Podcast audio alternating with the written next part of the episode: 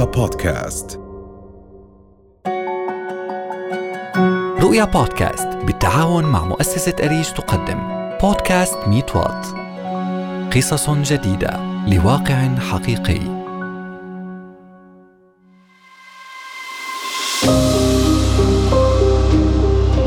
شهد الأردن نموا هائلا في التعليم الجامعي خلال العقود الأربعة الماضية حيث تأسست أولى الجامعات الحكومية. ومع مرور السنين تكونت لدى المجتمع ثقافة ضرورة إرسال الطلاب إلى التعليم العالي كوسيلة للبحث عن فرص أفضل في الحياة.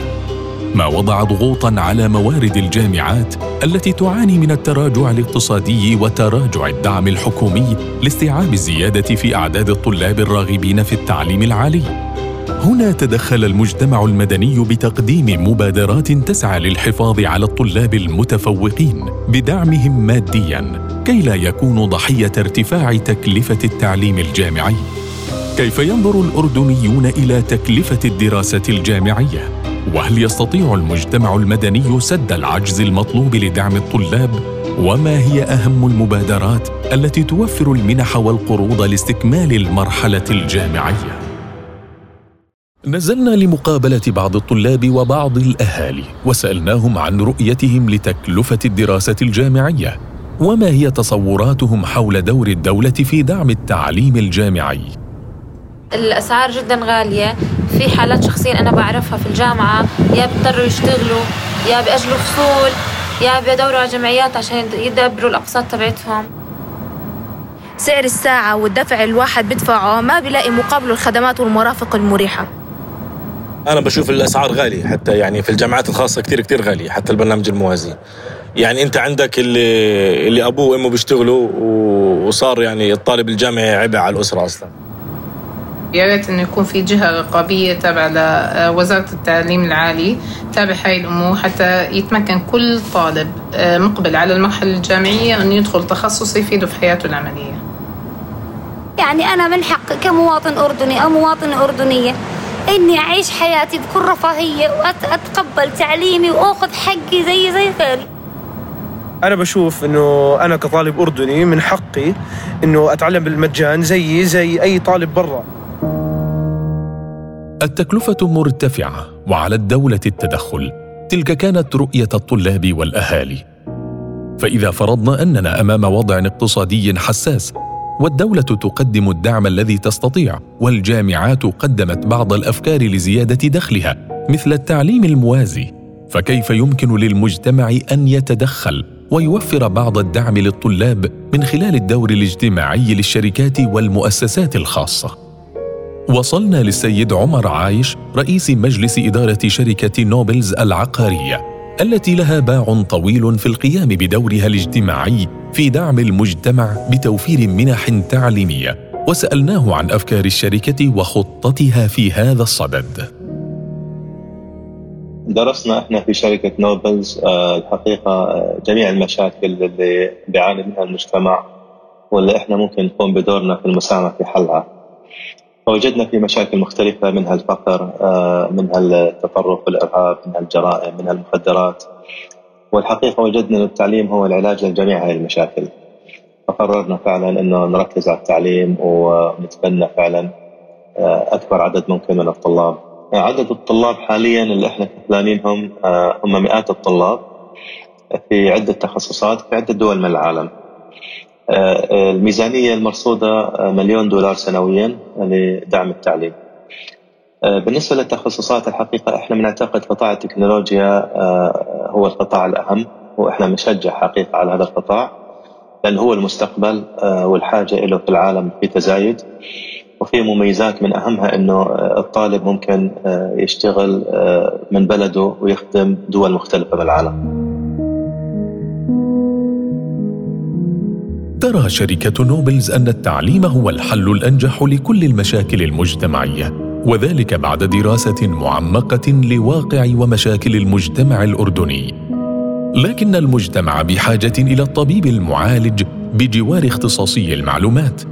دلنا بحثنا على الدكتور هشام الشعباني أخصائي الجراحة العامة صاحب مبادرة مستقبل طبيب.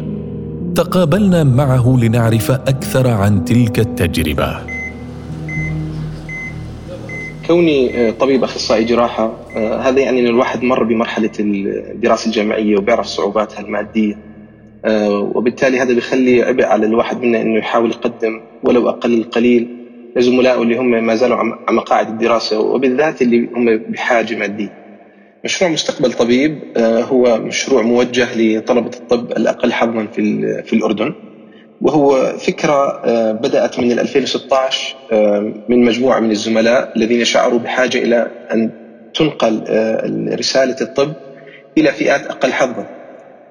وبفضل الله مع نهاية 2020 بداية 2021 صار عندنا الحمد لله تبرعات تفوق 200 ألف دينار أردني بالإضافة إلى كفالة أكثر من 35 طالب وطالبة.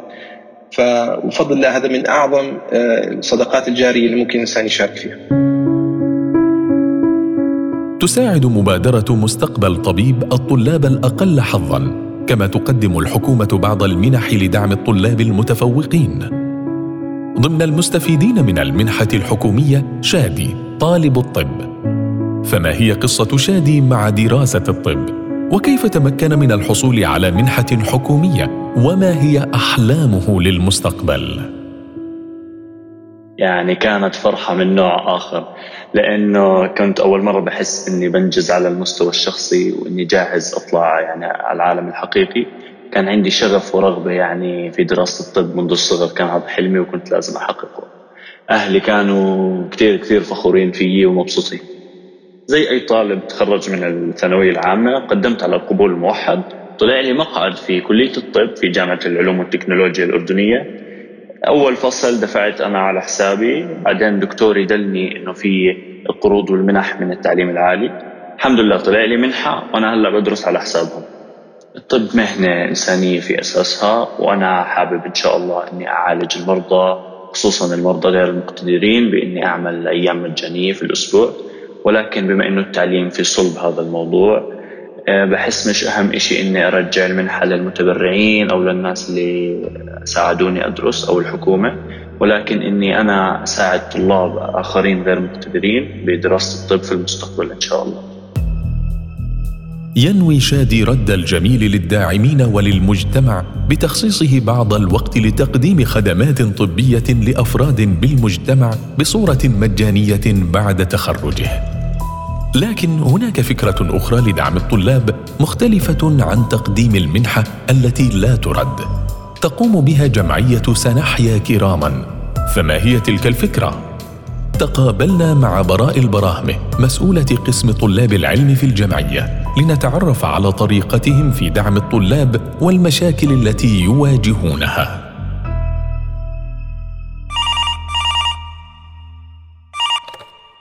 ألو السلام عليكم. يعطيك العافية محمد. أه محمد معك براء من جمعية سنحيا كراما من قسم التعليم. حضرتك مقدم عنا طلب على الموقع. تمام. طب في مجال نرتب معك موعد يوم السبت إن شاء الله الساعة 11 ونص صباحا. تمام في مقر الجمعية في جبيها ويعطيك ألف عافية.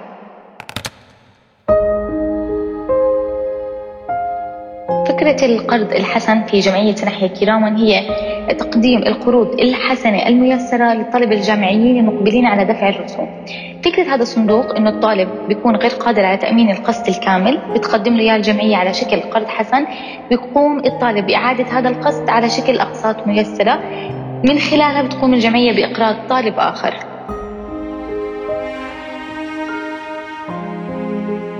من أهم المعوقات اللي نحن بنواجهها بقسم التعليم هو الدعم المادي. بسبب آه، رؤية واتجاهات المتبرعين والداعمين نحو المشاريع الإغاثية بشكل أكبر. آه، بنتمنى يكون في داعمين لقسم التعليم يكون في اهتمام متزايد بهذا القسم بالإضافة أنه التعليم هو قوة للمجتمع.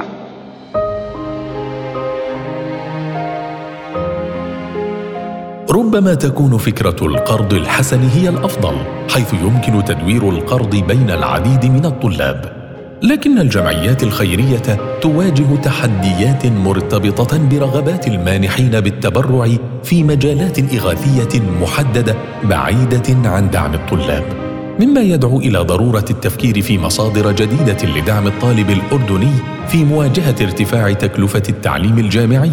في ظل النتائج المحدودة التي تحققت من الاستراتيجية الوطنية لتنمية الموارد البشرية 2016 إلى 2025 والتي يبدو أنها لم تحقق المأمول منها في توفير الدعم الكافي للجامعات الحكومية. رؤيا بودكاست.